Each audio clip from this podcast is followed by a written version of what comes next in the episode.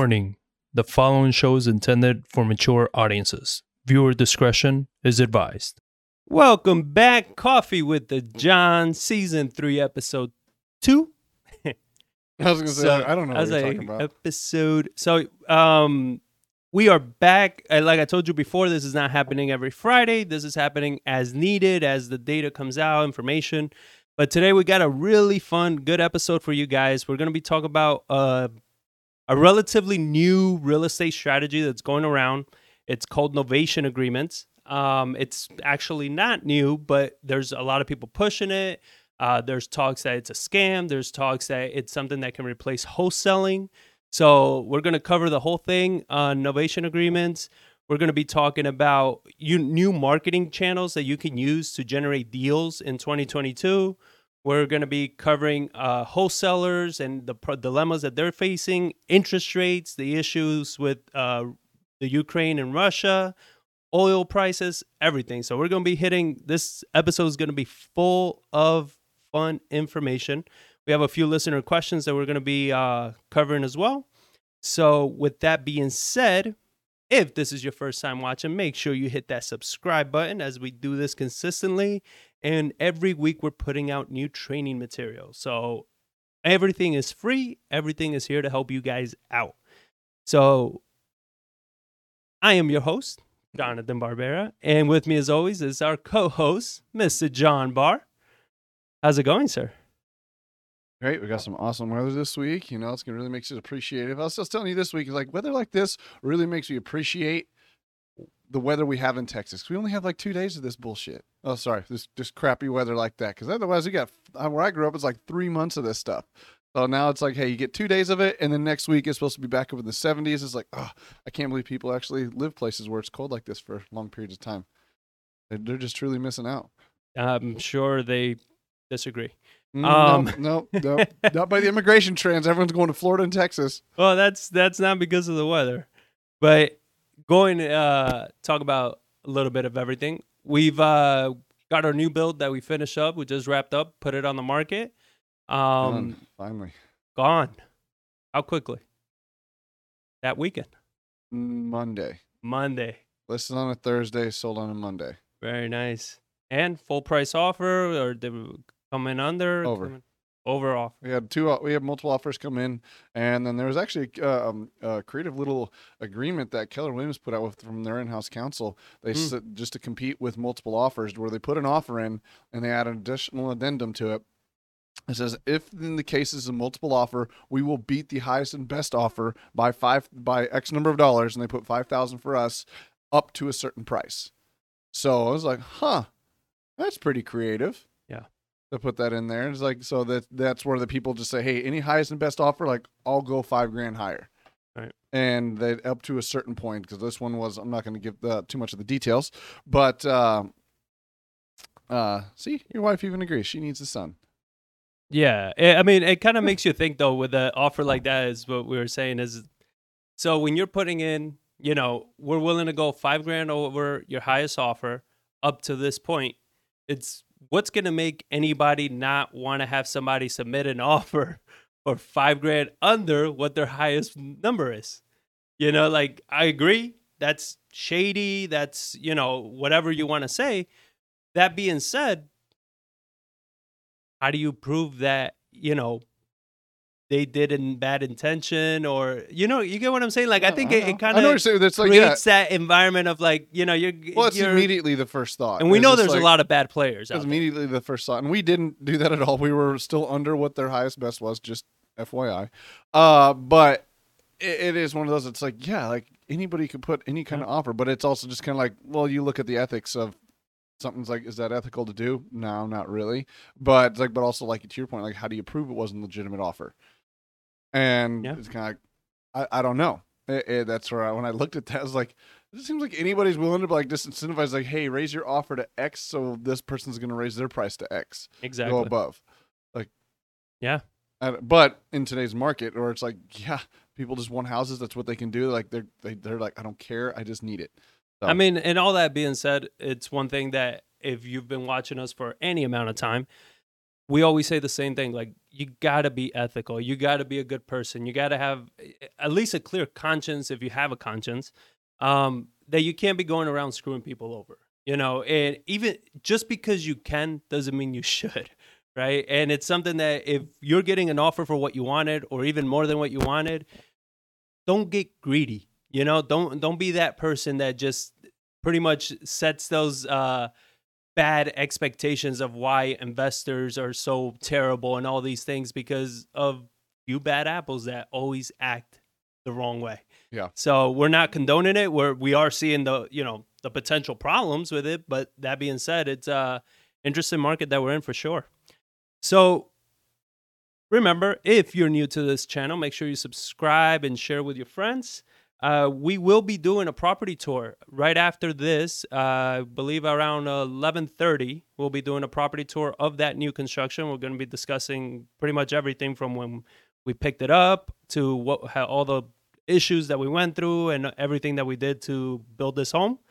Uh, if you want to be a part of it, just text property tour to 210-794-9898 and of course you got to live in san antonio or at least be in san antonio at that time. And you'll be more than welcome to tag along and ask whatever questions you want. Now novation agreements. What's that? okay. I don't know. it's it's hot. It's trendy. It's the cool it's what cool kids are doing. So And the- I just like how somebody explained it to me. It's like it's nothing new. It's just something the gurus are pushing now because they ran out of things to sell training on. So it was brought to us by uh, owner of one of the uh, the brokerage that we're a part of. A few of his agents had brought it to his attention, and he told us about it. And I started doing some research because you and I, you know, we're huge on creative real estate, right? That's what Yeah. we've built a whole business around is being creative when you're structuring deals, subject twos, doing wraps, you know, owner financing, uh, seller lease backs, whatever needs to get done to get the deal done to help out the homeowner to make sure if you are flipping it, you're providing a good product. Creative real estate is is the backbone of our whole business, right? So when I heard of this, I was like, well, okay, let's check it out, right? The more research I did into Novation Agreement, and please, this is a disclaimer. We have never done a Novation Agreement. Uh, we have no plans anywhere in the near future of doing a Novation Agreement. So this is this is just research that I've done. Please do your own. Consult with your own attorney. You know all the jargon Disclaimers that, I missed. all the disclaimers that go in the bottom. We're not attorneys, accountants, veterinarians. So please consult professional. That being said, every research I was pulling up on Novation Agreement, all the pros came from gurus selling courses on Novation Agreements. You know, and that to me was just one of those things that like sends up a lot of red flags, right? When the strategy that's so cool is only vouched by gurus that have the unique contracts and the special terms that you need to execute this agreement. And I'm like, hmm. And then the people that have brought it to us, uh, as far as like to our attention, they're not known for being the most ethical investors and doing what's right. You know, they're known for doing shady shit. So all these things put me on edge of like saying, man, I don't know if this thing is good, but I didn't want to make up my mind yet. So I, I wanted to make sure that I did some good research. So basically, a novation agreement has been around for the longest time. What it all it is is there's a purchase and sell agreement already in place, and then you are replacing that original purchase and sell agreement with a new purchase and sell agreement. So that's what a novation is on a very basic, basic term, right? The majority of the time, a novation agreement is used on commercial real estate. That's where you see it more often. In residential real estate, it's a very rare occurrence, except if you're one of the students of these gurus. Apparently, their students make millions of dollars a year doing novation agreements. Um, but from my understanding, you need power of attorneys. You need to put a lien on the property because the whole premise of, of, a, of this agreement is that you have a seller that you are saying, hey, I'm going to, let's say the seller wants 200 grand for the house and the house is worth 300 grand. This is an example they gave. So, and you, your offer as an investor would have come in at 157. They're like, I'm not going to take that one, 200 grand. Okay, this is where a novation agreement comes in. So you go into agreement with the homeowner saying that, okay, you're to get 200 grand. I'm to do the work that I need to do to the property, right? To get it to be worth 300. I'll sell it for the 300 and anything between the 200 and 300 is mine. But you never close on the property yourself. You never take title, you never take anything to the property. You that's why you do a power of attorney and then you're supposed to file a lien for, you know, some gurus are saying you should have a, a set amount that you want to walk away with. So if you say, you know, at 200, I need to put 20,000 in repairs and then I'm I want 15 grand of profit, right? You need to state that you get your repair money back and the 15 grand of profit. So that's kind of how they explained it, right? The issue I have, I mean, well, first of all, what's the issue that you see with that, if any? Well, the way you explained it is, I mean, there's just a level of risk to it. Like for me, I mean, I would just close on the property. or like you just have this risk of that person. Like, what if they died? Your power of attorney shot. Like you can't do anything because that person's now dead, and now it goes to their heirs, and now your money's tied up in that thing. Right. And it's where like, yeah, you got to lien against the property. You eventually get it back. But if you borrowed that money or if you put your life savings into it to try to make this deal work, like something were to happen to that person, it's like there's just such a huge level of risk. And I mean, I've heard of people doing this all the time. It's called a joint venture. Yeah. I mean, like there's nothing. It's just a different term for that. And I've I've known people that have done them and they've done them successfully. Yeah. But it just it's like if I just rather close, I could see where it'd be useful of like, hey, hard money is very expensive to get. You have a mortgage underneath this thing at, or you have it free and clear. So why do I need to go borrow this money if I get two hundred thousand in quote unquote free financing? To where that would be beneficial that way, but it just would come down to the level of risk you're taking. To where it's like, hey, I, I could see doing something like that if I only had to put a minimal amount of capital into it, and that's the, Mhm. the risk to it. But that it just like yeah, just the, the, the way the one of the gurus that was pitching it was uh his name is what the hell was his name? Pace Morby. Pace Morby. So he has a YouTube channel, everything, and he's you know he he this is where he makes his money is teaching uh novation agreements. And please, again, keep in mind, I'm not saying I'm against novation agreements or anything. I'm just putting out there what I've researched and what I've gathered and our points of view on it, right? So one of my concerns is you're not taking title to the property. Therefore, you're not doing any title search for it. You're not checking out is there even a clear title? Is there any liens? Does this person Yeah. even have the right to sell that home? yeah. Like you're not doing any and you know, I mean, we come across it how often with the properties we come across that's like when we when we run title like wait, you're not the one that's allowed to even sell this house. Yeah. What are you doing getting contracts? Yeah, right? that's that's where I just look at it of just like eh, I, I, I don't know. I I could see where it'd be useful uh, in certain scenarios, but it's not a end all to be all marketing strategy of how you can do this with no money down kind of ordeal, which is I'm sure that's how it's being pitched. Oh, it's hundred percent how it's being pitched. It's it- saying because uh, you know you say why not just buy it? Well, you got to have the money for that. Okay, You got to have the Well, money for rehab too. so yeah, so if you don't have the money for the rehab, right? Let's say you personally, because this is a no money down kind of thing, you don't have the money for rehab. You are gonna get a loan, and that loan, chances are, is gonna be in a second lien position because the majority of people have a mortgage. Yeah. So, which lender is gonna give you a second lien position on a property you don't own? No, I mean that's what I said. Like you would need to do exactly like you said. You'd get it under contract. You have a contract or somebody do a full title search to the thing. You get a power of attorney. You get documents drafted up. You, I mean, it's a, it's just risky. It is like this is there's an unnecessary level of risk that I think is being marketed in a way that shouldn't it shouldn't be.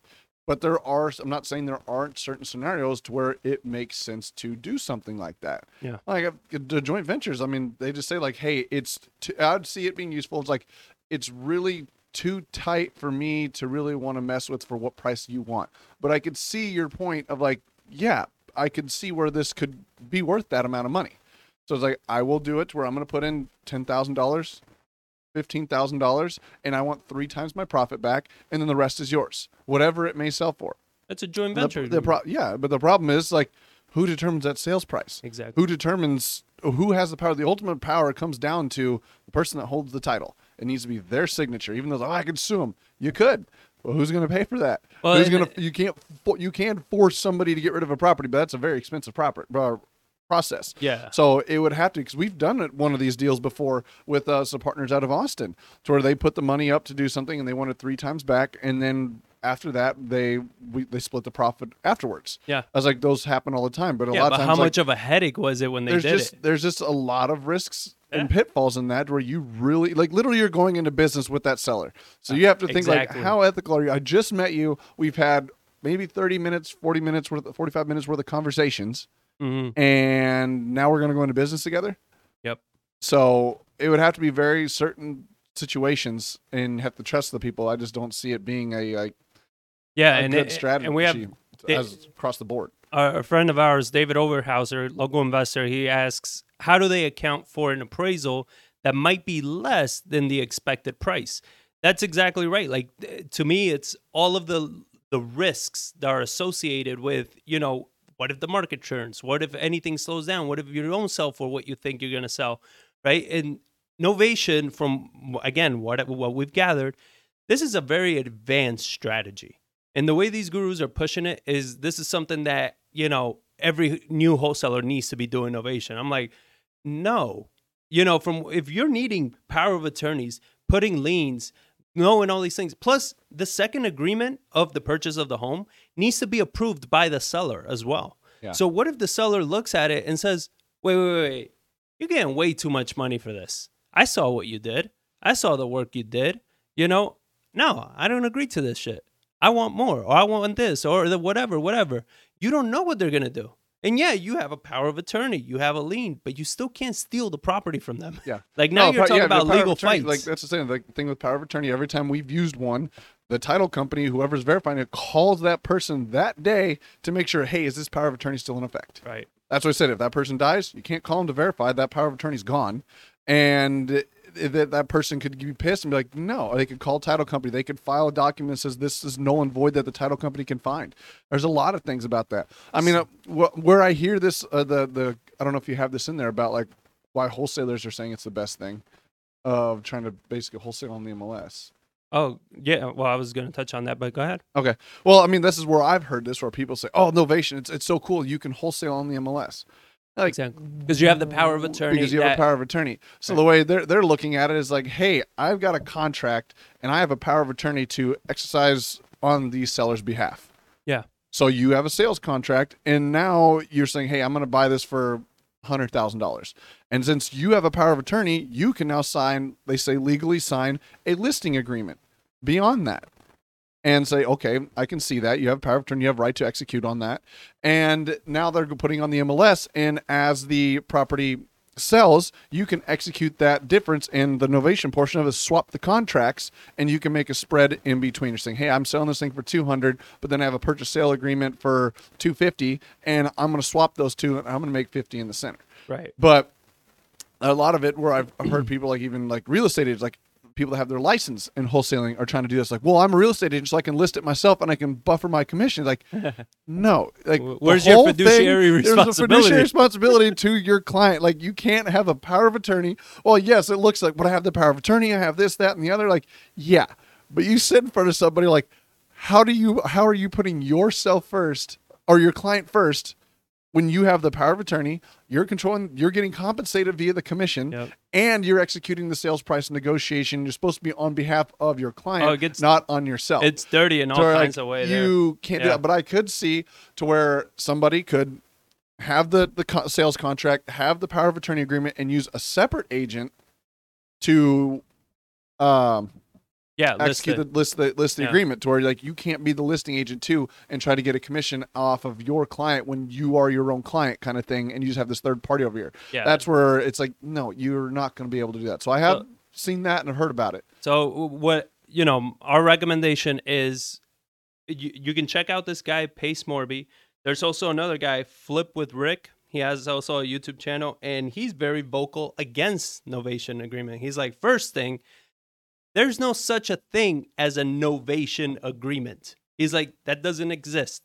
Novations are essentially the replacement of one contract with another. There isn't an agreement, there isn't nothing there.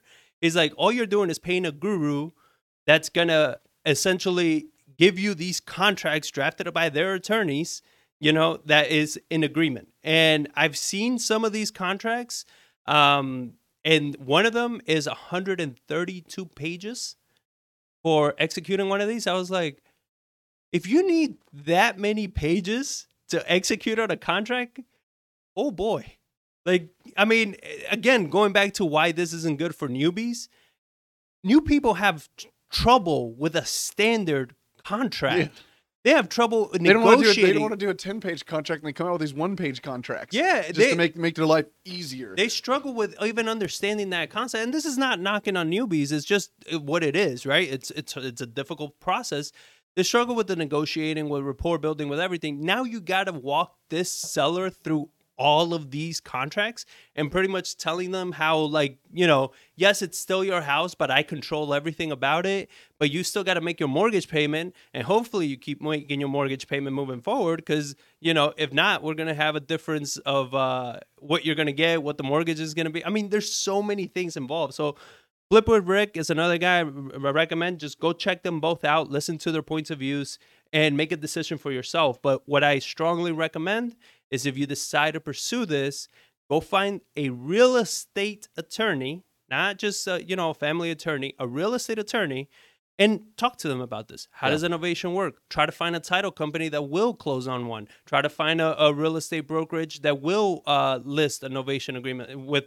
you know with those terms in place. Yeah, I mean, Dave puts out here too. It's like a much better strategy that accomplishes the exact same thing as like an equity partnering.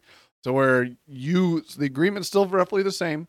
They're like, hey, they get this agreed upon amount, and then you get X number of dollars first kind of ordeal, and then you split stuff with that. But you still take title to the property, like it's still Right. yours. If things go astray and things get get dicey, at least you know you own the property. You're like, well, I'm going to sell this thing, and then this is the money you're going to get. And if you're pissed about it, then you can you can sue and try to do everything that you want to do to try to get more out of the ordeal. Yeah, But- but, but at least you you hold the title. You hold something that's giving you you know the the comfort saying that like hey the seller can't do like you, you know you're always hoping that doesn't go into I'm gonna sue you're gonna sue Yeah. all this. This is why we'd say like when it comes down to stuff like this, you got to understand you're taking on the seller, and sometimes it could be a, a distressed seller as a partner. Yep. Do you really want to take that risk of taking a distressed seller as a partner?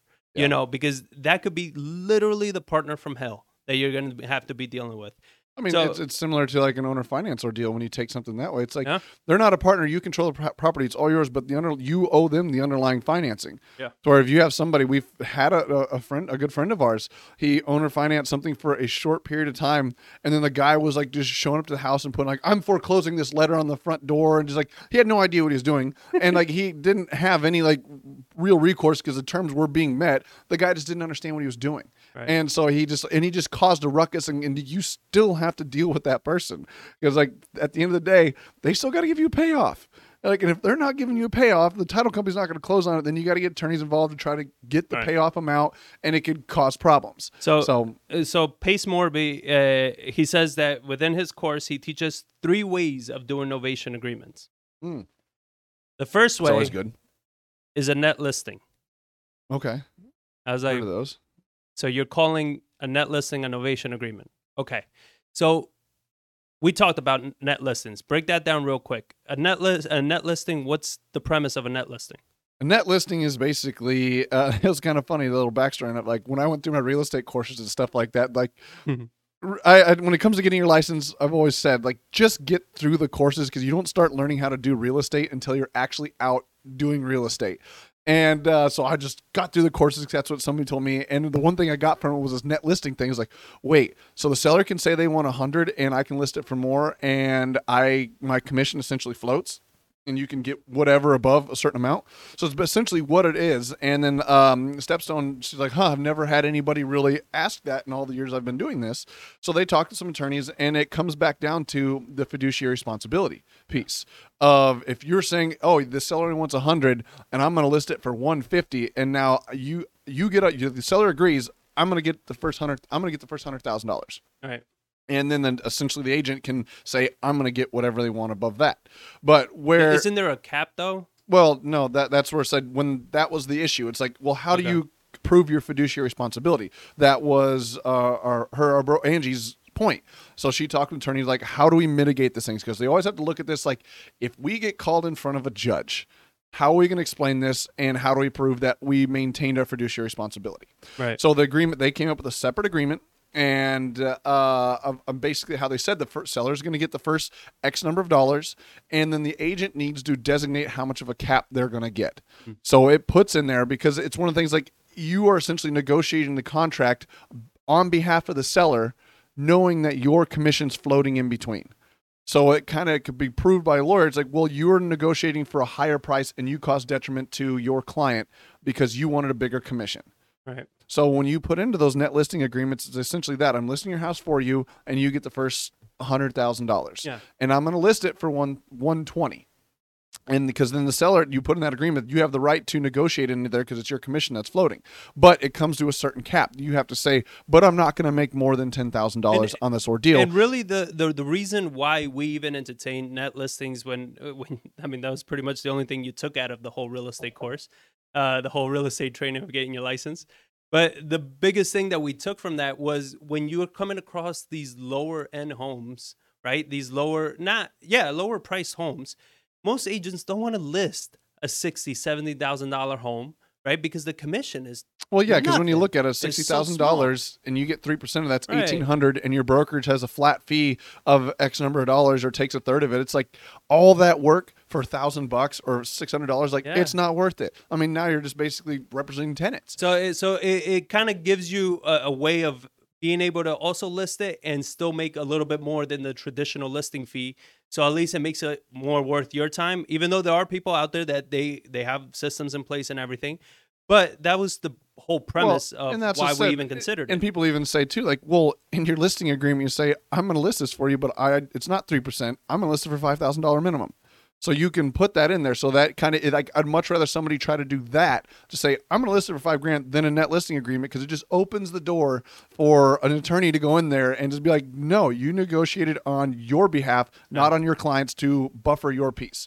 Well- and we've actually used a net listing before too. I've used it one time, Right. and the scenario was because of the person was in foreclosure and the spread of what we thought we could get to uh, what they owe and what they were trying to get out of the deal, it, there just wasn't enough there. So basically, and it wasn't 3%, it was less. So instead of designating, like, hey, I'm not going to do this unless it's 3%, I cut my commission to be that floating piece to make sure this thing closes. So the seller gets their their lien paid off. They get five thousand dollars. The buyer's agent gets their piece, and I'm the one that has the floating commission in there. Yep. And I put in there saying I'm not going to make more than the three percent on this ordeal. So let me list this for you, and my commission is the piece that just floats in between, so you don't have to go in there and do a bunch of paperwork to try to say like, well, there's not enough money in here to cover all the commissions that are contractually obligated. Yeah. Or it's like, well, contractually obligated, my commission just So, so you did it even the opposite. You didn't do it to get more money. You did it to help them out. So it didn't matter how much money you got. Yeah, and that's what I said. I capped it. It was like I'm not going to make more than ten thousand dollars, and I knew there wasn't that kind of equity even in Right. the property. It would happen, and if there was, it's, again, sitting in front of a judge, it's, it's saying like, hey, he was in foreclosure. Uh, this was the amount because that amount changes constantly every single day. Yeah. So we're like, I need to make sure I covered the agent's fee, and I needed to make sure the lien was paid off. So I knew what that numbers were going to kind of come in at, and I cut my commission to be whatever was left Mm-hmm. which was going to be on my intentions when I ran this. It was going to be less than three percent, and then I even capped myself at three percent or whatever Which a certain standard. dollar value. Yeah. So it's like that's another piece that can be here. It's like kind of the low end or certain scenarios where there's a financial piece that because even in that scenario, it's like I can't put I'm going to make two thousand dollars on this because it could float, and it's I'm cutting myself potentially short if there's a little extra left in there. So it might be like 3.1% or 3.2. It's not going to be these huge windfalls because I've had agents call me uh, or not agents investors call me and it's like, hey, I want to do this net listing thing to where you can list a property for me, and I try to get like fifty thousand dollars out of that. Like, no, like, that's not how that's Wait, not how this they want works. you to list it. they want me to list it, and like, can you net list this thing, and then we we partner up so I can get this split, and you're like. No, like that is just asking for trouble, and uh, Well, we we even have on here uh, the broker owner of uh, Stepstone Realty, Angie Francis. She comments, "These gurus don't pay any attention to the agency rules. they don't care. They, They don't, don't need care. to. How many times have we seen gurus say, "You don't need to get a real estate license. You don't need that crap. You, you don't need to be a licensed agent." And technically, yes, you do not need to be a licensed agent to be in real estate. And we did a whole video on should you get your license. But having your license opens up your door tremendously. I mean, when even even now, uh, how many deals are we closing right now that are traditional listings that have just come because of our network, because of situations, and and they don't require that much work, but we're able to do it simply because we got the license. I mean, that's exactly what I was just trying to think through. It's like just this last month alone, February, so we closed three retail transactions. Uh, as as a licensed agent, I helped I helped list three properties, or actually four. Um, got commissions off those, and then you look at all of the properties. Like we have four. I just did this morning. I switched one of our properties to pending, and I was like, I got four listings on there, and like they're all pending. I was like, that's kind of cool. Yeah. And then, but like, I look at the cumulative amount saved by having a license, especially like one's listed for 300 another listed for like 190 another like you start adding that up across all those commissions and you just look at it, it's like well so i represented three listings this month that made x number of dollars. I saved this amount by listing my own properties because right now it like it doesn't take much to list a house. Yep. everyone says like oh you don't need to be doing that stuff. Like yeah it's like the dollar per hour saved by like on a $300000 house that's nine grand Yep. and uh, you, yes, broker commissions, whatever it may be. But when you're listing a house, like, yeah, I might have two, three hours invested into that thing.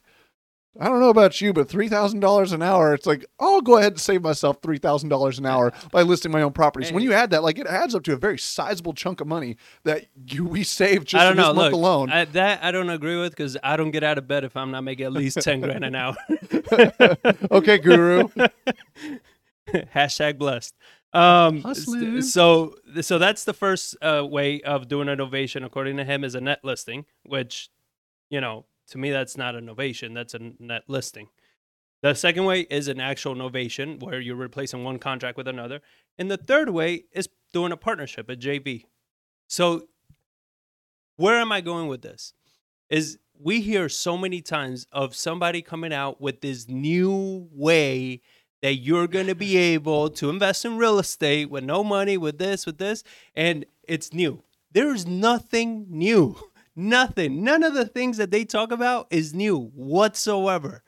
Everything that they're talking about has been done time and time again. It's been done since the beginning of time. Like nothing, none of it is I new. mean, so that's just like It's- to your point. Like my argument to that is like, well, then how did the laws get written the way the laws are written to, to be able to do these things pull off? Like, well, yes, there are gray areas that you can work within, and if you do them on a large enough scale, then some politician or some lawmaker gets involved and sees it, and laws can change, and new strategies can quote unquote come up, or new ones can disappear. Just like the um, what's the one that you liked in New York that you can't do here? Uh, lease options. lease options. Can't do them here in Texas anymore, even though they like some guru attorney says like, "Oh yes, you can. You do all these special contracts," and we've sent them to other attorneys, and he's like, "Well, yeah, they kind of cover you, but there's this one area that's like, eh, I don't know about that. Like, Right. you, good luck with that. It's sitting in front of a judge or getting sued for it. So, So, all that being said, you know, we had a discussion yesterday where because of things like this is why wholesalers come under fire. Uh, that's Dave Oberhauser puts. Perhaps the only new is the term novation.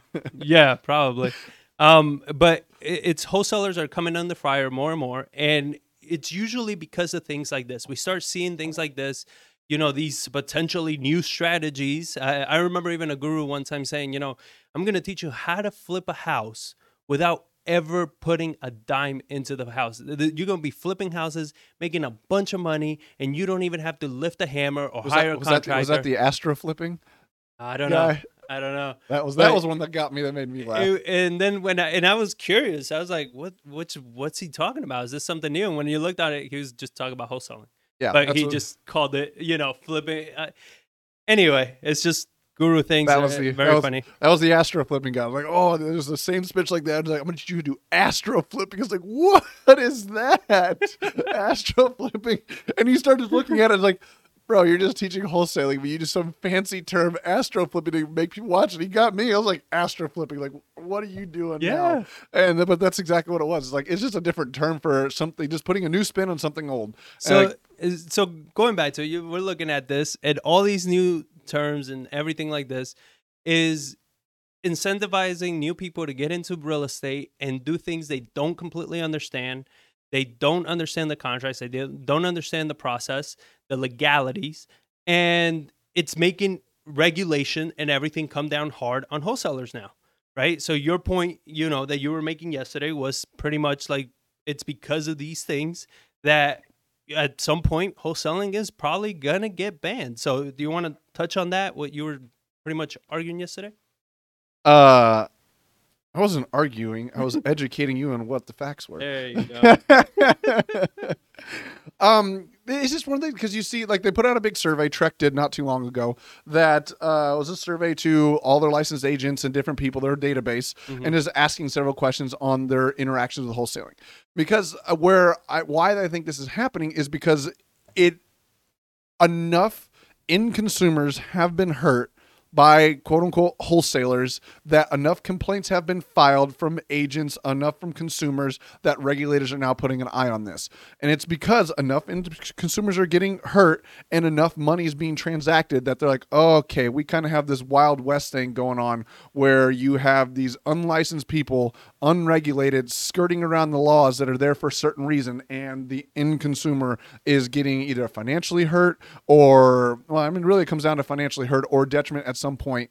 Um, and that's why regulators step in and say like what is going on that's why they we almost lost sub twos a few years ago is because some bad actor financially devastated a lot of people out in i think it was west texas and that's when they came in and said okay well what's going on because we can't have this happen anymore So here, here was, you know, my thing again. They're, the homeowners are getting financially hurt. How are they getting financially hurt? Uh, If you're wholesaling a property, you're negotiating with the seller, right? A price that they are okay with receiving, and then you're wholesaling it obviously for a higher price. How are they financially hurt if they agreed to the price? If they were okay with the price, how are they financially hurt? well the, the other side of that well i mean you look at it when it comes to a judge like i Mhm. always said like Mhm. and I, I can think it was Angie or Dan or somebody or just like I always look do things as when it comes to real estate if it's like kind of a gray area or it's like I, if I'm explaining this to a judge and a jury can I explain why I did what I did and how I made the things that I made? So say you got you contract a, a a steal of a property you get it for 60 grand and I've heard of these like six figure wholesale agreements and stuff Oh, like yeah. that where somebody dub not necessarily they don't double close because they never executed on the contract they just basically sold their rights to the property, which is legal to do. Right. So they got contracted for 60 and then they sold the rights to that contract for say a 78 another 80 grand for a total sales price of 140. So now that that end consumer just comes and says, "Yes, they agreed to that contract to sell it to you for $60,000." Well, it turns out you didn't sell it. I didn't sell it to you. You misrepresented yourself in the transaction you were going to do, and you sold it to Joe Schmo over there for $150,000 and made a huge windfall in the center.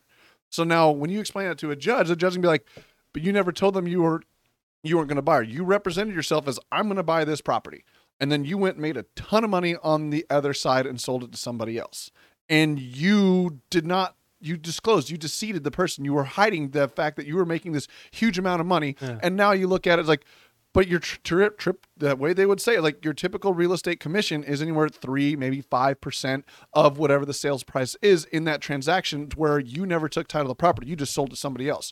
You acted like a, a real estate agent, but you weren't licensed. You were looking out for yourself and made a huge windfall in the center. Now, here, here, just to unpack that a little bit, um, you misrepresented yourself. There's nothing in the contract that says that you cannot sell your rights to that Correct. contract.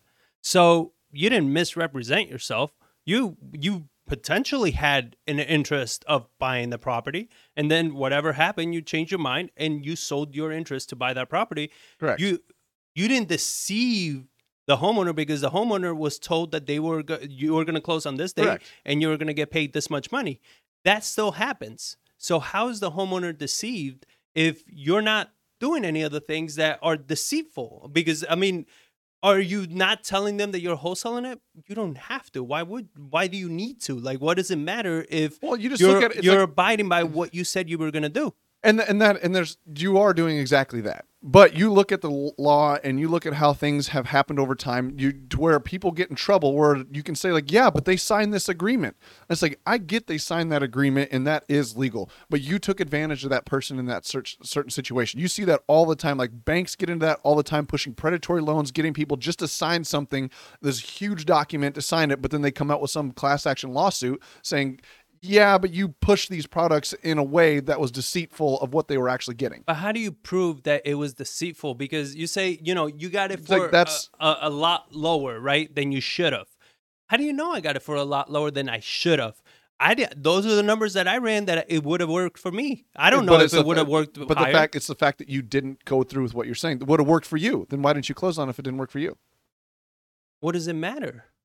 It, the sellers still got what they what I told them they were going to get. It still closed when I told them it was going to close. What is the difference? Why does that matter? Because you didn't you deceived that person. You told them it's like, hey, I'm gonna use negotiations, high pressure sales tax to beat your price down, knowing on the back end I can sell this thing for a huge windfall. I'm not telling you I'm going to do that. I'm just going to get you under this contract and now push this thing. And that's why people are starting because you're hearing about these things more and so more So let's say more. you're you're anticipating right selling it for a huge windfall, and then you realize that you can't sell it for that huge windfall because no, there aren't any you know stupid investors in your market, so they're not going to overpay that much. So now you do have to close on it.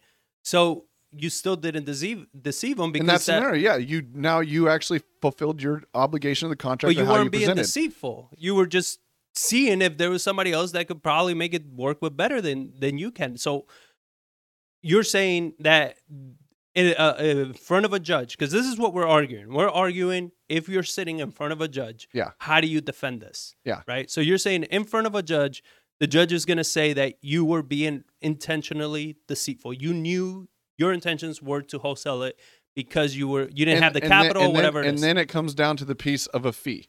We're like, if it's only like ten grand, Mm. it's like that's not that okay.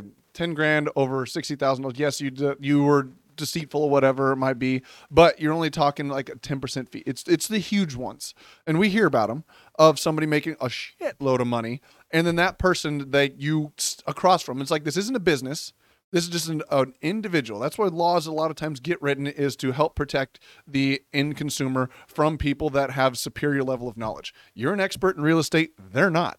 They have no idea. And they contacted you and you got them to sign some contract and then they, you made a huge windfall at their expense, their financial expense. Now flip it to the other way we run into these people where we say, I'm going to buy it for 100 because you know what makes sense for 100. Some wholesaler comes in there, say they're in foreclosure, and says, Oh, I'll give you 120 for the house. Who's that person going to sign with? They're going to sign with that investor that can do it for 120, and they're going to lock them in a contract. Then sellers thinking they're going to be able to sell the property, and then come day of closing, they couldn't sell it to anybody. They had no intention of ever buying the thing, right. and then that drove them into foreclosure. There's another scenario on the other side. It's not making too much money. It's you were promised too much money by somebody that didn't know what they were doing, and now you were financially hurt because you got foreclosed on. You're saying this person said they were going to buy my house and never did. Well, but now we're talking about uh, slightly two separate things. I do agree. I understand, and I agree with what we we've always condemned these uh, wholesalers that are contracting, and this is because again, these freaking gurus, right? Just get it on the contract. Just get it on the contract. You'll Yeah. find somebody. Like, no, if you don't know that it's the right price or anything, then you shouldn't be getting it on their contract. You understand? Like one of the things that I did, I just, we just released a video this past week called on reverse wholesaling. I didn't know that was the term. Um, that was a new phrase for me New, new phrase. but it's what how we started is that we found buyers first we found our buyers we found out what they wanted and then we were working with them on these deals to figure out what is a good deal for you. So then that way we can lock it up and they will buy it and we will get a little fee in the middle right? So that's how we got to understand and learn real estate what a deal looks like how to negotiate how to value repairs. It's called reverse wholesaling apparently um, but it's it's a good strategy to for you to learn right? But if you don't know what you're doing and you're contracting it for whatever price and you don't even know if that price is right, then I say 100% you're being shady, you're being deceitful, and you are not looking out for that seller because that seller now is making arrangements, packing, perhaps already moving. And then when it comes time to closing, you're like, uh, I can't close. Yeah. That's fucked up, right? Yeah. So the problem with that is that going back to the previous point, I don't find a problem with somebody wholesaling a property personally. I don't I don't see the issue. I understand the argument from you know perhaps a, a judge or something like that, I still think that you trying to attack me because I'm making money is the most, I guess, un-American thing I've ever heard of. Right? That's the whole point. Is we make money in this. You create And a business there's eh, as nothing- long as the homeowner's getting what they agree to and they're happy with that number. It should not matter how much you make. Right? That being said, this other practice is bringing bad Well, light as well to the whole it's practice, and, bringing- and it's they're not going to thing. It's- implement a law that says, "Oh, you can do wholesaling this way, but not this way." No, what they're going to do is they're going to come in and say, "It's done." Exactly, that's the problem. And a couple questions we have here. Uh, so you don't know me but doesn't the contract say something like buyer Joe Smith and or assigns very clearly? No, it does not. The TREC contract does not say that. And I mean, people use special contracts, the one page contracts that can say that stuff, but your typical one to page TREC promulgated contract that comes out does not say and or assigns, but it doesn't say can't be assigned either. Right. And that's the that's how a lot of people that and you go take those to title companies. Some title companies say no, it needs to say and or assigns because you're changing the buyer to cover themselves. There's other ones that will back that up. Says it doesn't say that, but it doesn't say you can't do that either. Right, and we've spoken to real estate attorneys that have told us that they're like, "Hey, it doesn't state that you can or that you can't." Yep. So because it doesn't state it, then it doesn't mean that you can't. You know, uh, it, it also doesn't mean that you can. Yeah. It's just Well, I mean, let's let's use an example here too, because uh, I can't remember what the show. I saw it on Netflix. It was like Dirty Money or that series that came out like Money Heist or something like that. It was a seven like a ten part series that came over like how people had deceived a lot of people and stolen a lot of money from somebody. oh, Um, uh, it was about the government. Um, I'm sorry. Go ahead. yeah, good luck Bad with that. joke, no, the government was, was hammering. I'm hammering kidding, down. YouTube. and it joke. was on uh, loan sharks of people that are Mm. taking advantage of uneducated people and doing payday loans. Yeah. And we've all been in these scenarios. Like think of uh like cell phone contracts back in the day when you're just getting charged all these fees. You're like, what in the hell is all these fees? Well, it was in the contract. You didn't read it. It says right here you agreed to these things, and you're pissed. You're like, no, I did not agree to that. like page you, 753. Exactly. but it was a loan sharks where a gentleman was using putting uh he found loopholes and was making businesses owned by Indians on Indian reservations and was doing loan sharks to people and charging above what was deemed egregious and predatory lending and interest rates. That's why there's a regulation when you do of the amount of interest you can get on a contract where said like it's 18% is the highest you can get on unpaid amounts. All the all of them say that's the highest you can get. Anything above that and you're really going into uncharted territories le- legal wise. Right. So even though you signed a legal promissory note that says you were going to pay this amount back because somebody came in and slid a contract for you saying, "Hey, I have what you need. Just go ahead and sign this dotted line right here and don't worry about all, all the, the stuff. That's just all the stuff the attorneys say and you sign it." And then somebody goes to collect on that. It's like it's like no, you you forced them in, not forced, but you pressured this contract, use high pressure sales tactic to make it really you were selling them like a piece of gold when really it was a piece of coal. And it's like, and that's where, and when it's done on a large enough scale and enough people get hurt, that's where the government steps in, and that's how these regulations get put into place. But in mhm. his scenario, to where like it got heavily regulated because he was deemed to be charging way too much money onto these people on a massive scale and driving these people further into uh, financial straits and Right. driving them and just breaking their backs when they're saying, "Hey, I just needed a hundred dollars," and all of a sudden I paid you back a thousand dollars, and you were kept charging my account, charging my account, charging my account, charging late fees, and all kinds of things, and he wound up getting the, all of his assets seized and wound up getting a billion dollar judgment slapped against him. Yeah. For doing these things, and it was like, yeah, well, it was all legal, and the contracts were there. It was all signed.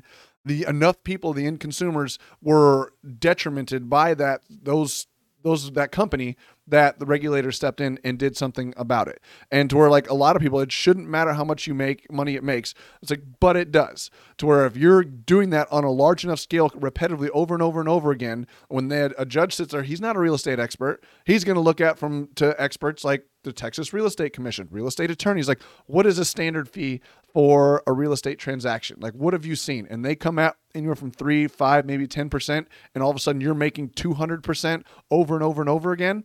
That's what's going to become the problem. It's like it's above the standard because when you look at a real estate transaction, it's transparent on both sides when it's on a licensed regulated yeah, yeah. side. Each side knows what's going on. Right. And they say, look at like now that side, nobody's arguing fees. They say that's your typical fee. You're you, you're easy, you're well aware of being able to negotiate your fees from Right. a real estate agent perspective. It can be typical six So- percent, so- but it can be five, so- four. Sell it that way. Why sell it to an investor then? You're selling into an investor because of the benefits an investor can provide you, right? The investor can provide you maybe with a, a lease back. Maybe the investor can close quickly. Maybe the investor can close as is. It's not going to do an inspection, whatever it may be. If you want the complete transparency, list it. By all means, you will not most likely get taken advantage of because you have agents, they have fiduciary responsibilities and all that. You're choosing to go with an investor because of convenience, because of whatever. My thing is, why do we have to get punished for how much money we make if the seller was given a fair deal, what they considered was acceptable, what they wanted That's what I said. get, The other side's like it wasn't a fair deal. That's how they look at it. But it was a fair deal for them. That's what they wanted. And that's what you negotiate them down to. uh, but it's your opinion whether that was fair or not, just because I made not, more but that's money. what I said. It's not your opinion anymore. Like if it gets to a large enough scale, it's the courts and the public's opinion. So the courts and the public's opinion is going to be that you should not be allowed to make too much money because that's, that's not allowed. that's how it's going to end up. That's how it's going to be looked at. Because like just that guy, it's like you needed five hundred dollars. I gave you five hundred bucks to help you out of your financial strait And yeah, who cares if I made two thousand dollars off of that five hundred dollar investment in a month off of you, and I made it even worse for you. You agreed to it. I gave you, You what you wanted. when I was in uh, when we were doing construction, I used to we used to have this argument with sometimes uh, the clients. They would say, you know, they would uh, call us to do a job, and we would give them a quote and everything, and be like, "Wait, you can't be making you know twenty five hundred dollars in three days. That, that's not right. That's a lot of money. Based on what? Well, it's three days of work. How can you make that much money? Well, you're paying for the experience that we have to get the job done right. We're providing the materials. We're making sure everything gets done correctly. You're paying for the job to be done correctly, and you're paying for our experience. There's a old saying of the, you know, the I can't, I, fuck, I'm probably gonna butcher, but the point of it was like the whole power system went down in a whole city, Yeah. and they yeah. call this guy to fix it Swung a and hammer he goes over, turns on a switch, and charges ten grand. He's like, "How are you gonna charge me ten grand for flipping the switch?" He's like, "Because I knew he what switch needed to be flipped." He said he had an invoice. It's like thousand dollars for flipping the switch, nine thousand dollars knowing which flip, uh, switch to flip. Exactly. So that's my thing is that as investors, right, especially uh, people in the wholesale space and everything, you do a lot of marketing. You're putting in a lot of hours. You're doing a lot of negotiation. You're doing a lot of work. Not every deal pans out. Not every deal makes a lot of money. You know, so then for the few that do make good money, you're not allowed to capture those either. Nope. Like They don't. ca- They don't care about that. Yeah. That's just they're, they're not going to care. It's like, and it's it's the fact that you didn't disclose it. You, it's like if your intention was to buy it, why didn't you just buy it and then resell it then? Because that's why you got the big the big boys, the New Westerns, the Net Worths, all these other ones. They double close right. because you can never say that. And I, I'm sure that's why they do it because they're doing it on a mass scale to say like, well, you deceived this person, you resold. It's like, no, I didn't. I bought that property. The fact that I resold it the next day is the legal piece. But when you still see those huge fees across large scales and enough people start complaining about it, that's where the government's going to step in. That's where regulators are going to step in. It's not the fact that you, Yeah. I, I, agree, I am all for capitalism, make as much money as you want. But when you start doing it on the like enough people on a large enough scale, enough people complain, it doesn't matter what's right or wrong at that point That's sad. it's going to come down to like hey you it is agreed upon that in a transparent transaction and that enough people are pissed off about this that the public's going to step in the government's going to step in and say like no you can't do that's how laws are written Yeah. is when enough things go the wrong way and enough people get pissed off and gang up against you you're even though you may be right under the current circumstance law that's how laws change So- is because enough people got pissed off about what you were doing and now they come after you and change to, laws To kind of wrap up this this conversation, the biggest takeaway I, I hope you guys are getting from this, it's not don't do wholesaling. It's not don't do novation or or don't do you know uh, net listings or partnerships. It's that focus on being a real investor on getting educated on understanding what are the right things what are the wrong things on understanding what it really takes to be a real estate investor because guess what like john says laws will change they always have they always will they're always going to come down on stuff and the only people that are going to survive are the people that truly understand the business where they can adapt like if they got rid of wholesaling we're still fine. It doesn't affect us. If they change something in flipping, we'll still be fine. It won't affect us. We Yeah. can adapt because we understand every aspect of every piece of investing, right? And we we our whole point was when our first couple years was just learning and learning and overly like asking questions. How do you do that? How do you do that? And what I'm seeing with a lot of new wholesalers is that just quick flips, quick flip, you know, quick wholesales, quick wholesale. I just want to make that money, make the money, make the money. And I'm like, but you don't understand what a deal even looks like. You It's don't like, even it- those those are the ones that are going to cause regulation. It's, Yeah. it's the bad actors, the uneducated, the people that are just in it for the money and not for the love of the the love of the game. Right. And it's like, and that's what's to And that's all it always happens. Is you got one person or a few people or one group that come in and just do, do something like egregious, hurt a lot of people, and that's where it comes in and people start getting hurt. And that's where like I, that's why wholesaling is being cracked down on. Is you have so many bad actors in there, and these stories are becoming more and more and more. And it's not just the making more money that's probably bringing more attention. It's the fact that people are driving them into foreclosures. They are saying, "I'm going to buy this house," and they don't buy this Well, house. let- Let's also And- say that the real reason is because the board of realtors is pissed and they they're a big board. They carry a Yeah. lot of weight and they're making a lot of noise on this. They're getting they're pissed at wholesalers because to them wholesalers are taking from their agent fees. They're taking from their board dues, right? So the board of realtors, they're pissed. Well, that They- plays into it as well because it becomes more and more people doing it, and you hear So more and more their stories. greed that's also influencing this because they have more money and more reach, and they they're like, oh, we're missing out our nut on on these properties because You you're could, you could look it. at, you could look at it that way too, but I don't think that's all, of it either. That's hundred percent. No, because they- they're, they- they're motivated by money. Uh, yes, but there are people that like do do it for a good reason. Why it's motivated by money, they say like, yeah, we're missing out on our fees, but people are getting hurt because you couldn't just go to and say, oh, we're missing out on our money. I, I don't think the law is going to side on you that, but when they can put a case together and say you've driven enough people into financial straits because of the deals you put them in, you you did an owner finance and didn't give that person the right to foreclose, and now you've let them foreclose and you made all the money in between. stop paying the mortgage. They couldn't foreclose to get the property back to sell it, and you just kept all the money in between. That's what happened with the owner finance piece. Yeah, yeah. And it's like that's how it gets brought attention, and that's how people really start looking at it and start digging into it, and then it becomes into greed. Uh, I think uh, second Yeah. is like, hey, you realize there's a problem here. Like people are getting hurt. We're this is a board. This is a regulation to oversee transactions like this to help rein everything in to make it a fair and even playing field to where capitalism can flourish.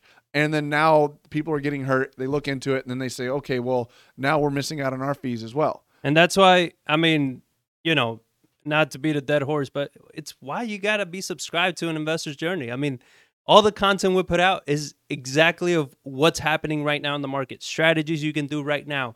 And everything is always legal. We care tremendously about our name. That's all we have. You know, I, I've told you guys before, I, I was an immigrant in this country. And one thing my dad always taught me, he's like, nothing can is ever given to us we earn everything and the way we do it is through our name so if you don't have a good name people are not going to want to work with you and that's all we preach and all we teach people is disclose over disclose be transparent don't screw anybody over you know go with good intentions that you may make a mistake okay that's fine you can make a mistake you make it once don't do it again but learn from it, right? It's a mistake. Don't do it intentional because that's how you end up screwing up for yourself and for everybody in the business. And it's just, you know, it's just the wrong thing to do. So before we move, uh, I wanted to, we were going to cover how to do marketing for deals in uh, today's economy in 2022. But I wanted to cover a little bit more of uh, the current economy. I mean, we have so many things going on right now. I had a property tour that I did this week, and a gentleman that we know that he's a local investor and lender he he was saying he feels that the rise of interest rates and all that is going to affect real estate. He's like, you know, I have no doubt about it. It will affect real estate, and it's not going to be good. So th- there's a lot of I'm seeing a lot of people on YouTube, everything they're saying a market crash is coming. The real estate is in a bubble. So I know you have a few articles that are going to touch on a lot of things of the economy that is going to drive this factor. So Well, and then the article we had last time did coffee with the Johns, we talked about it. It's like people don't care about the price they pay for something; they care about the payment that they're going to have on that property. It's like I represented somebody this last weekend, and he didn't care about the price. All he cared about is like, yeah, but when I rent this thing out in a year, am I going to break even? is the payment he cared about and what that is. Like, well, what's the payment going to be on that? What's the payment going to be on that? What's the payment going to be on that? 300,000, 400,000, 500,000. What can I rent it for? What's the payment going to be? Can I can I get that? Right. And it's like he didn't care about the price. And people don't care about the price. They care about the payment associated with it. They look at it and they get kind of sticker shock. But when they break down the financing, they look at the, everything like, well, I can still afford that. Most people aren't financially savvy enough to really realize like what is driving that price? Mm-hmm. what is the uh, like or my payment and stuff like that. So will it affect it? For sure. It's slowly applying the brake to slow the thing down by rising interest rates. The problem is that's not going to do too much to it. is like we still have no inventory so we're like it's start gonna it's going to start pricing people out and it's going to slowly start as interest rates continue to rise. But you look right now interest rates are a percent higher than what they were three months ago I mean, or even a year ago, I, I think I have an article in here like what they were a year ago to what they are now, and we're still having dropping mortgage rates. mortgage rates. They're a percent higher than They're one were. percent. They're yeah, they're over a percent higher than what they were already, even though they haven't even started interest rates. It's the talk of rising interest rates that have driven interest rates up. Mm-hmm. But we still have declining inventory. So right there, how is the market going to crash when we've had a rise in interest rates and we've had a drop of inventory and prices are still increasing at 10, 12 percent, 19 percent year over year? So now let me ask you this: with rising interest rates, right? We're saying interest rates are going to rise, so it's going to make it less affordable for people to buy houses. So that's going to put a pressure on the housing market. But we already have low inventory, and I do you think that because of that unaffordability, we're going to have even lower inventory because even less people are going to want to sell at that point because they're going to look at it and say, well, shoot, you know, especially when the properties we pick up, we pick up properties from distressed, that are distressed homes or distressed homeowners, right? So the chances of them being able to sell that home and qualify at these new higher interest rates, they're probably going to think twice before they sell now. So do you think depends that it will cause an even bigger shortage of inventory? I mean, it's Affordability is an issue there. yeah, well, affordability is an issue, but then also look at a lot of people have been able to do. All right, I can sell my house for X. I can keep all this money and put little down on the next one. Mhm. What's going to cause them to cause them to do when they sell their house? They got to put more money down to bring Right. that payment down. So more money is going to get locked up in real estate. Mhm. Or like I know a lot of people like, hey, I sold my house for, and I made two hundred grand. I'm going to only buy this house, only put fifty thousand down, and I get to make one hundred fifty grand Right. because they can afford that payment. But as that payment drops, it starts getting more and more expensive. It's like, ooh, to be able to afford that payment, I need to put a hundred thousand down. I need to roll the entire equity from this purchase into my next purchase Yeah. to keep my mortgage rate down. So you are going to see that aspect. So, so you're saying that the ones that are going to be selling are pretty much people that have a substantial amount of equity in their home, because the ones that don't have that level of equity and they're selling their homes and they're maybe walking away with five, ten grand, they're probably going to think They're twice. yeah, they're going to think twice. They're just like, and then it's not going to be, uh, I just want a bigger house kind of ordeal. It's not going to be an emotional thing. It's like, no, I'm moving. I have Right. to sell this house. I have to leave the place. So it's not. I don't think it's going to be so much like inner city kind of moving from one area to another, or it's going to be some. It's an emotional thing that people buy houses. It's not logical. Right. Like they just look at like what's the payment on that house. That's why we've had such a massive boom because everybody wanted to move out and it caused this massive frenzy, dropping of rates to see prices raising increase. I mean that does the not even logical piece. It's still emotional. People see all the money being made in real estate, prices going up so fast. They just go, "Oh, I'm missing out on all this money that's being made or all this equity gain and stuff like that. I need to go hurry up and go buy a house." So Yeah. that has caused a massive shock to an already depleted inventory that's driven it down even further. So I don't think it's going to create a massive problem. Like it's going to slowly apply the brakes, but it's not going to pull the emergency brake and come, just everything come to a screeching halt. Not rising interest rates by itself, right. uh, unless they went from zero to four percent, and they went and they, and they don't do that unless Well, there's the- like a huge problem like there was in like the '70s, '80s with hyperinflation. I was looking at, uh, you know, doing the math of today's interest rates before, like on a two hundred thousand dollar home. Even if the interest rates went up three hundred, uh, uh, three quarters of a percent, uh, mortgage interest rates went up three quarters of a percent. Your mortgage payment goes up like eighty bucks. You know what I mean? So it's like, and when the Feds raise interest rates, they're not going to be raising a percentage. They're going to be raising a quarter basis point, right? They're they're going to be doing, you know, a very small increments because they're going to want to yeah, test the market. It's such a small amount of what I was going to. say. here's where I, I found that spot I was talking about, where as of Thursday, the mortgage, the average 30-year fixed mortgage rate hit 3.45. That's up from 3.1% last month and a hefty bounce from 2.65% in January of 2021. So we're almost a percent higher, but our inventories are even lower than what they were December of 2020 Yeah. or 20 January 2021, where I think it was um, like 40% lower or something like that. So yeah, we're even lower inventory. So it, it's just like that whole aspect. Oh, when they rise interest rates, the real estate market's going to crash. To your point, it's like it's such a small amount. It's going to start slowing it down. That's the point of rising interest rates is to slow things down without crashing the economy. They don't want to crash the economy, but they do need to control inflation because if it gets too out of hand, then they have to do things like drastic. We need to raise 1%, 2% at a shot, and that starts creating massive disruptions in the market. So here's another question that I've seen a lot and uh, from David. He says, "How would you say the current real estate bubble, quote unquote, is different from the 2008 era real estate bubble?"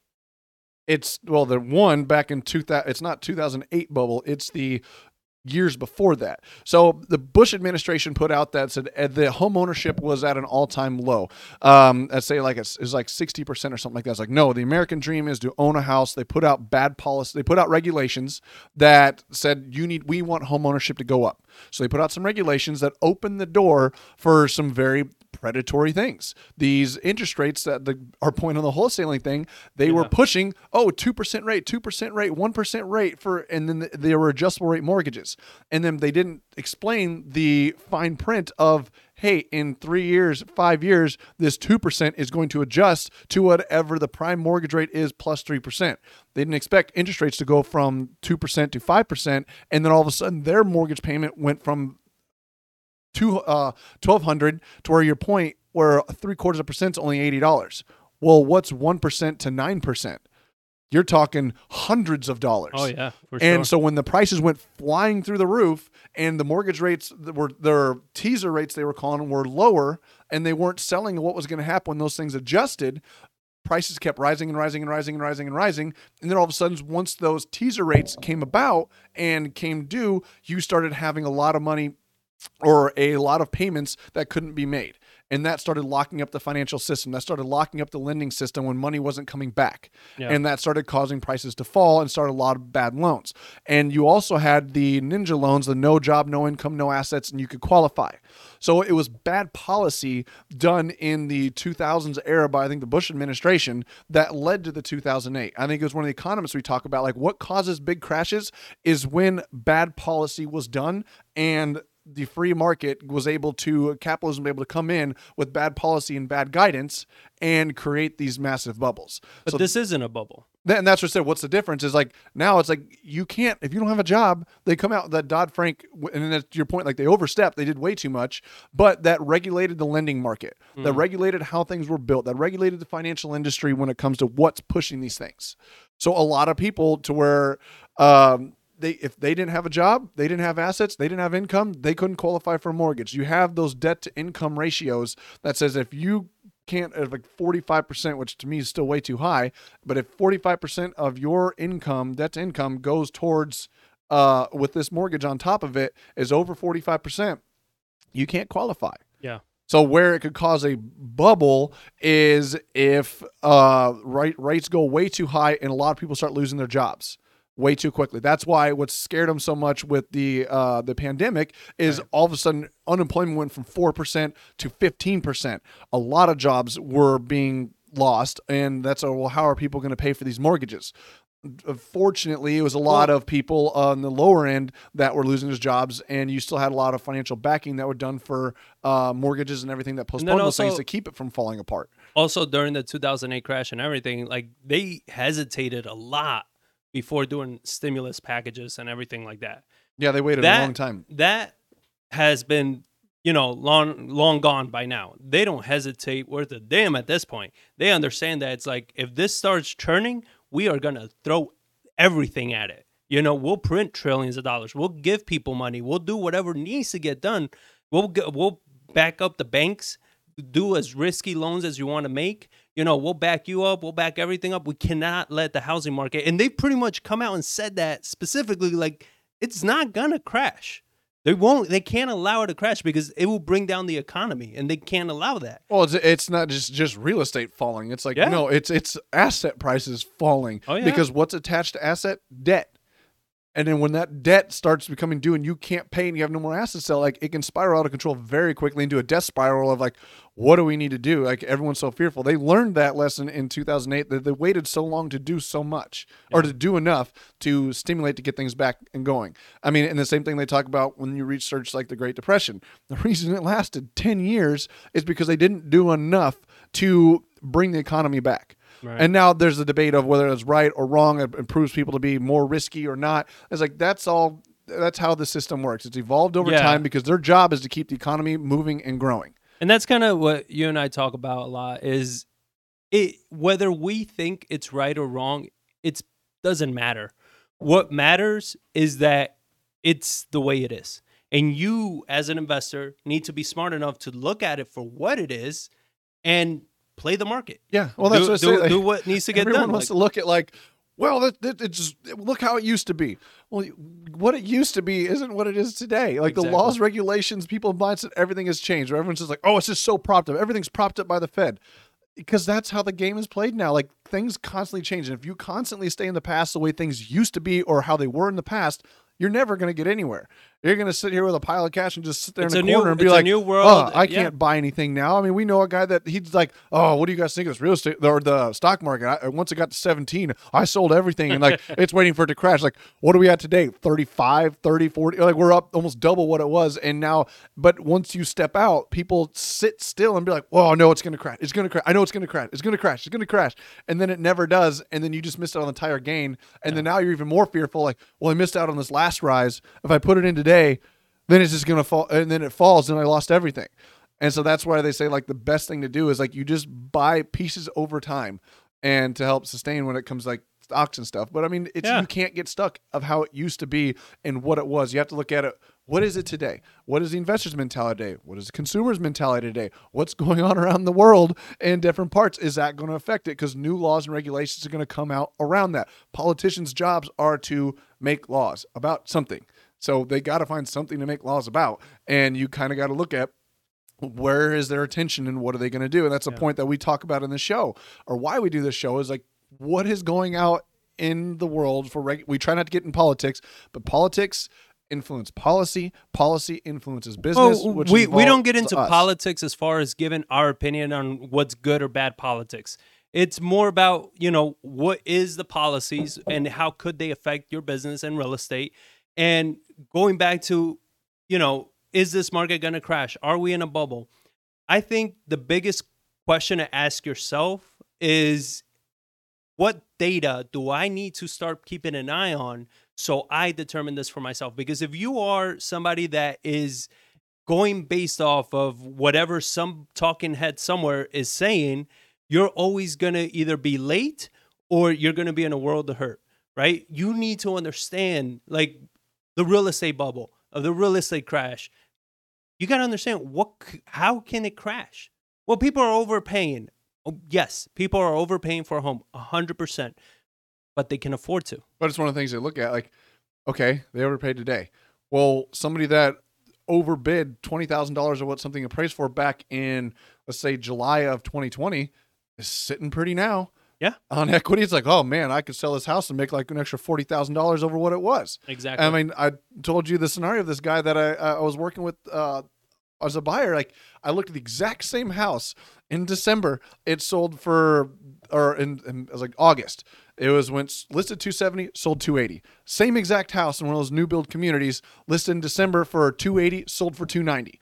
They listed the house at 295 and they had cash offers over 320. Yeah. And it's like so every couple months it was just increasing in price. So that guy that bought and paid 10,000 more in August of last year for 280, that same exact house 4 months later Yeah. is now selling for 320,000 on the full same floor plan and same conditions, everything. So it's just one of the things like in that's what the also the rising interest rates is trying to slow down Right. is those kind of things like it needs but they can't slam the brakes because consumer mentality can stop. One area that I, I am concerned about is these massive rise in rents because there's nobody that's no data that I can find because it's it's usually your mom and pop people that uh, own the majority of the houses, they're not reporting what are your underwriting guidelines for your tenants. We say we don't take a property unless they have three a good job that proves three times gross income to rent. That's kind of your standard. Some people say they want four, but you can't find good tenants at four. Right. So you got to lower it to three. But then you have pressure of higher taxes, so you raise your interest rates, and you can't find a tenant, and it's starting to hurt your pocketbook making those payments out of tenant. So you say, mm, "I'll go down to 2.8 rents. I'll just kind of just just for now, I'll just do that." And then it goes from 2.8 to 2.6 to 2.7, 2.4. You're looking for whoever can pay. it. whoever can pay. Yeah. And then, but now you look at what because you're trying to get these higher prices. That is an area of concern for me. Is if these labor shortages and things like that, to where your tenant can't pay. That's where I can see that it can hurt the real estate and the investment industry. Is your underwriting guidelines to tenants starts to deteriorate and they lose their jobs and you stop getting income growth and say people start slowing down and you can't find tenants to or you do cash out refinances. Yeah, rents are flying through the roof right now, but you do cash out refinances because you see all this equity and stuff like that. You take all that money, payment goes up because you're thinking you're going to constantly get this, and now it starts to slide back down, or you can't afford it, or you say like, well, now I'm breaking even, and now I got repairs that I can't afford. Because I mean, we always say like, hey, rents don't really drop. Well, they haven't in the past, but they haven't been going up ten percent year over Yeah. year for two years Yeah. in the past either. Even So- more. I mean, uh, there's been areas that we've seen rents jump from one from one year to the next by four or five hundred dollars. You know, you're talking about twenty five percent jump in some Yeah. areas. So it's like, so now you're saying, what if renters are not are not able to afford it? My question is, what if regulation starts coming down on landlords that they cannot be charging these high rents? Like you Like know, rent control. yeah, a little because we've seen it in New York, right? Now they're proposing. Uh, they did it before, and they're trying to propose it again, where you can, as a landlord, never evict a tenant. Doesn't matter what the reason is, you cannot evict a tenant, not even off an Airb- Airbnb.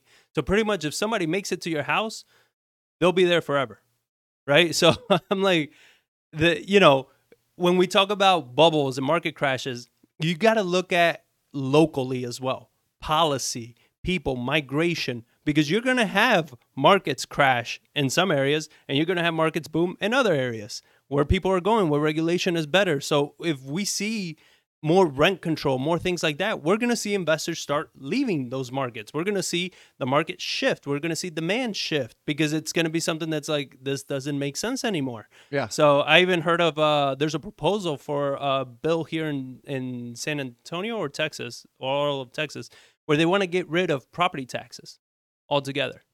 They want to get rid of property taxes and they want to bring in uh, make marijuana legal and bring in casinos to make up the difference.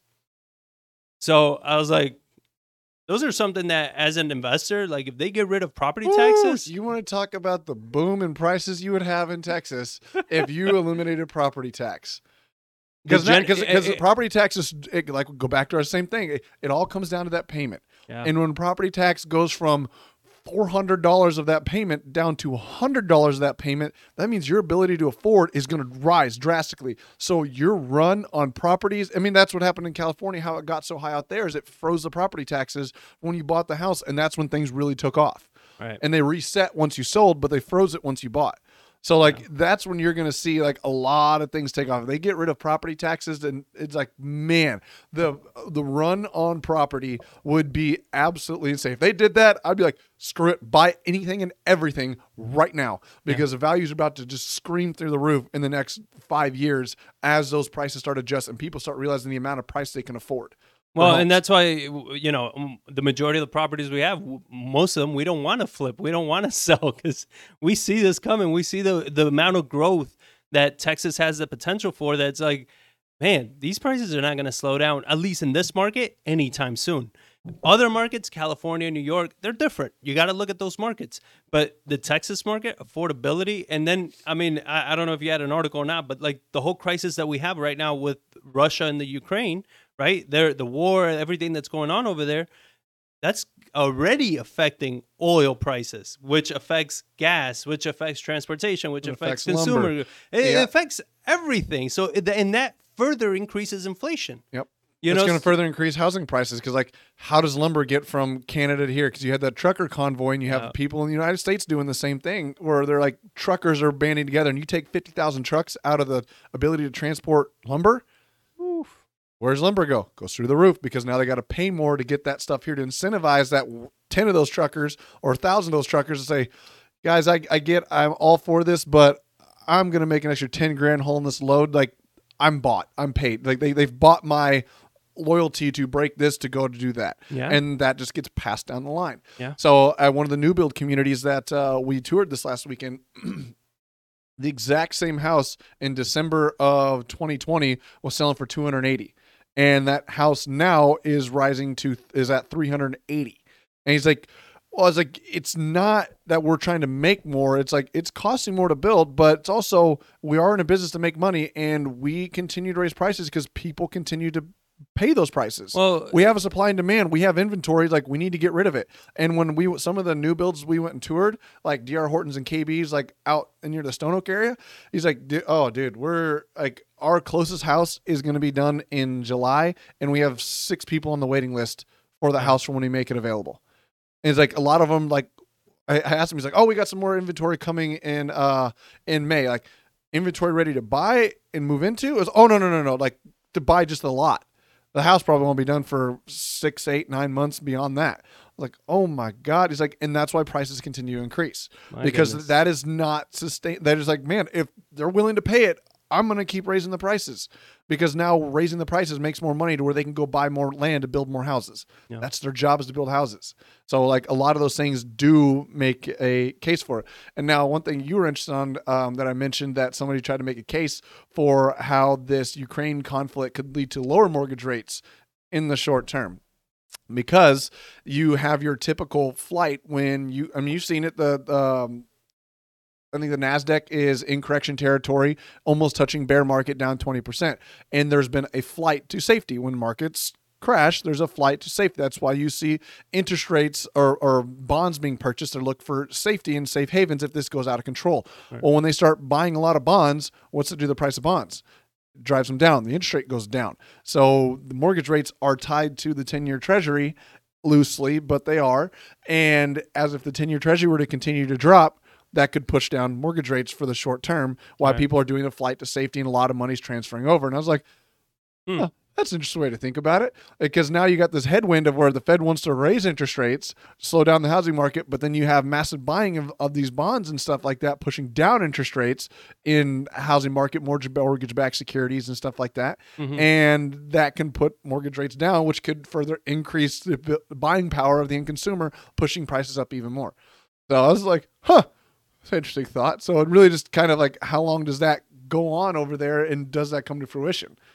Because there's they can't guarantee that's going to happen, but he's like, well, if you look at a traditional sense, when there's a flight to safety, interest rates fall, and they want to rise interest rates to slow down inflation, but they can't. They're doing it, but you have those bonds being picked up, holding interest rates down. Well, and that's what we're saying too is that because real estate has been doing so amazingly these past couple of years, we're seeing more and more people kind of flying to real estate, willing to pay because they don't care as long as it's in a hard asset that keeps going up and keeps appreciating. And I've spoken to a few buyers that reached out to us for you know wholesale deals and stuff, and they're like, "I'll buy close to retail. You know, I just I, I need to park the money. I need to have it put somewhere and all this." And I'm like, yeah if you if you need you know if you need if you have the capital and you can park it and just have it sitting there um real estate is definitely the place right now that you want to park it because uh it, it really it's one of those things that it doesn't matter almost which way everything goes unless there's a massive you know market impact something crazy happens real estate is going to keep going up you know it's gonna and, and you got to look at again affordability higher interest rates higher gas prices all these things are going to cause a flight to affordability. Texas, Florida, you got to look at do your research. The- These the, markets, the, sun, the Sun Belt states. I mean, that's It- what I said. Money is flying to the southeast and the Midwest because that's where Right. affordability is still there, and you can still get higher rents. Yeah. So did you have another article?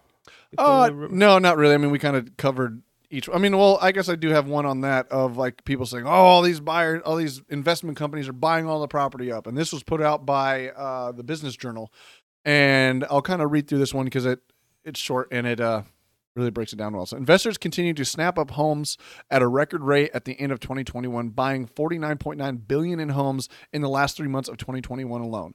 In total, investors, which include anyone from so-called mom and pop, part-time landlords to private equity gains, made up a full 18.4% of home sales in the fourth quarter, which is a record according to the Seattle-based Redfin Corporation.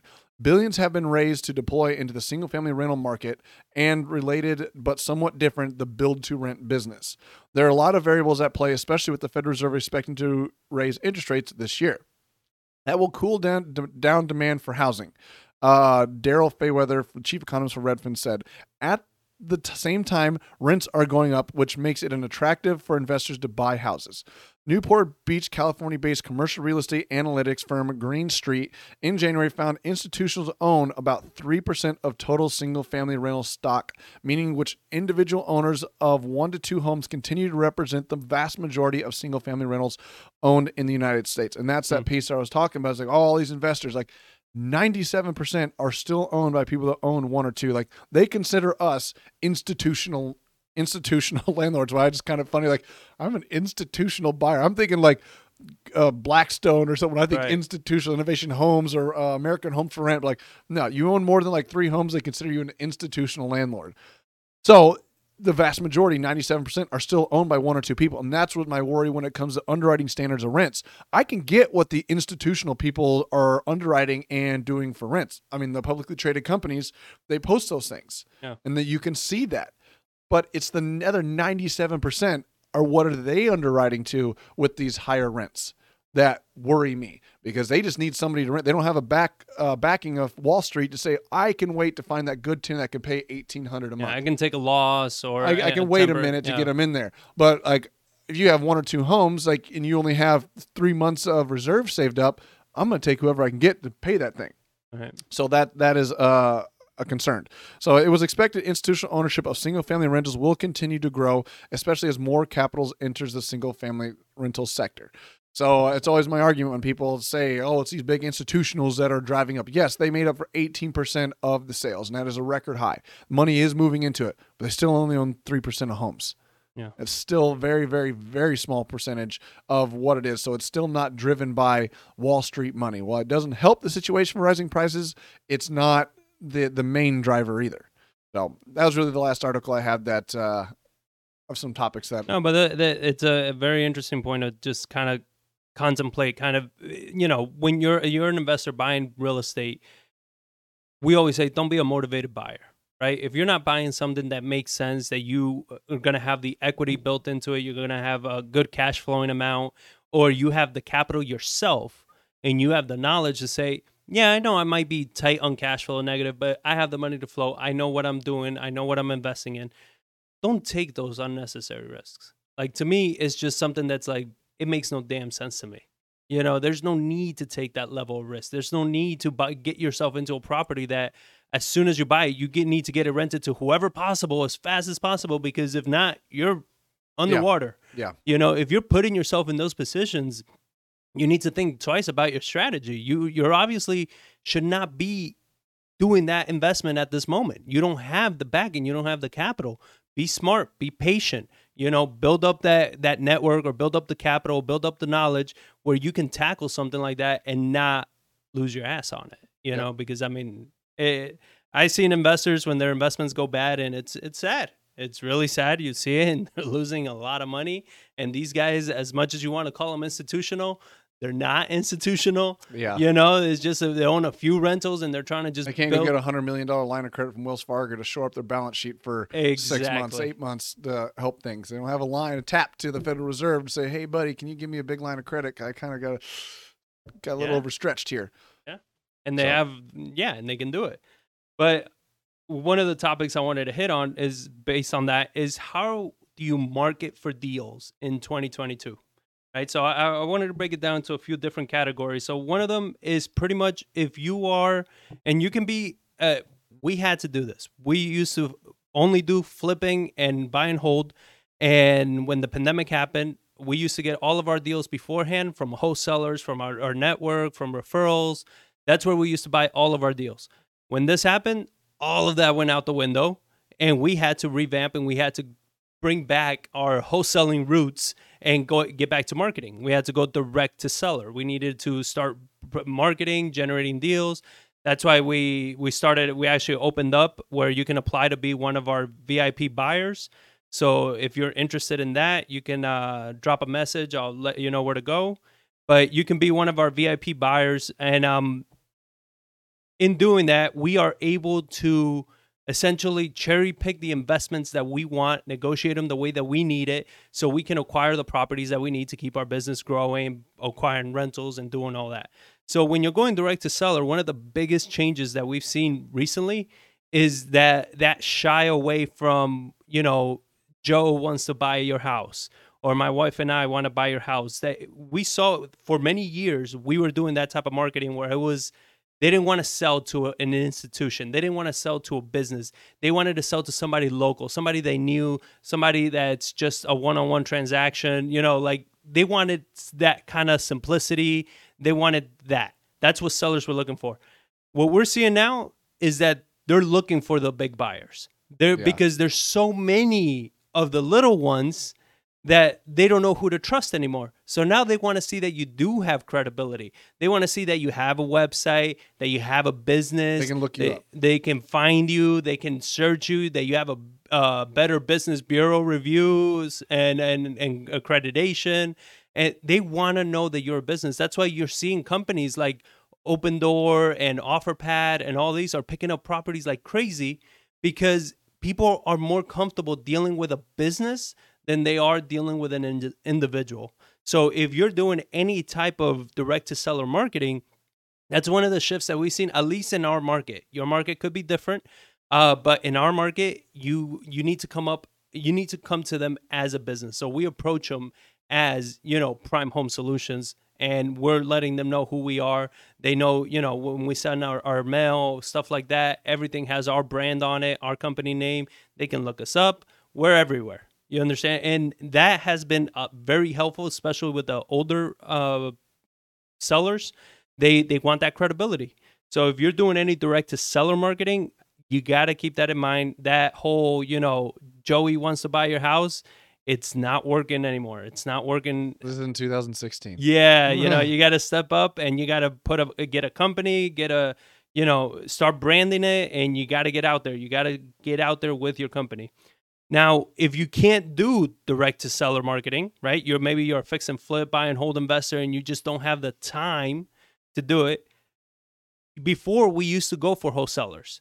Right now, a lot of wholesalers they suck, right? They're terrible wholesalers. So the reason they're being regulated is because people are getting screwed over. Exactly. So the ones that I recommend you search for are the single wholesalers. These these not the company of wholesalers because those company of wholesalers they're in it for that bottom bottom line. You know, get it as low as possible, sell it as high as possible. Screw anybody uh, that you know that gets affected in between. They don't give a damn. It's just bottom line profits. So they're not going to care about bringing you a good property or anything like that. They're just going to put it out there. Whoever bids the most gets the property. But if you're going after individual wholesalers, somebody that's it's just them and they're trying to build a brand, they're trying to build a name for themselves, you see that they're good people and everything, then you got to become their premium buyer, right? You got to tell them like, "Hey, I want this type of property, these areas, this thing. I want it I want it like this, like this, like this. You bring me that property, I will buy it every day of the week." Because now you become a, a VIP buyer for them so it makes their their business much easier. Now they know exactly where to market because they have a buyer already lined up for that. So you can become that buyer for them. And another thing that a lot of these wholesalers need is capital for marketing. So if you're a buyer that you don't have the time to do the marketing but you have the capital, find a wholesaler that doesn't have the capital but has the time and fund their marketing.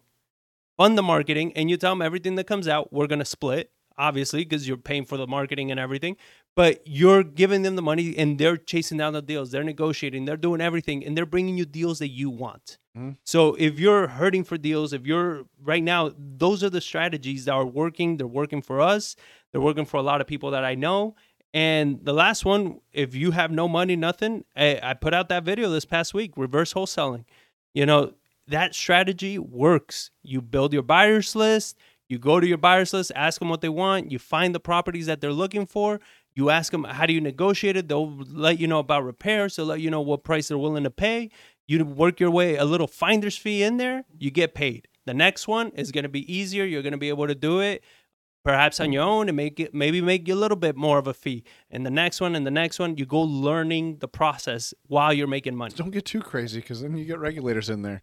Yeah, and and unfortunately for everybody, regulation is going to come. It's going to come down to everybody. It's going to hit. Regulators need to regulate. I mean, it's kind of where it's going to be, and they go to where the attention is. And unfortunately, enough attention has been brought to wholesaling by whatever means. If it's people making too much money, people getting drove into foreclosure, whatever it is, it's there. And usually regulators over-regulate. Yeah. The oh, that's the the problem. time. I So- mean, uh, they because you start seeing it too. Like I think it's like Philadelphia that, uh, in you can't wholesale. Like they've literally banned wholesale. I don't know how they did it or what they do, but they outlawed wholesaling in that municipality, Right. which is crazy. The fact that a municipality even has that power to control things like that. But that's also I made the point last week. Like, you, real estate is very hard industry to disrupt. Yeah. And we're like, oh, just one size fits all Uber of real estate's going to come through and come through the entire nation and eliminate all these things. Like, no, because it can be regulated on the federal, the state, the local, and the municipality levels of rules can be put into it. Well, so we saw we just saw Zillow pretty much shut down their whole iBuyer program because they were losing millions of dollars. I saw something. Uh, I didn't click on the article and read it, but the headline was that Opendoor lost more money than Zillow.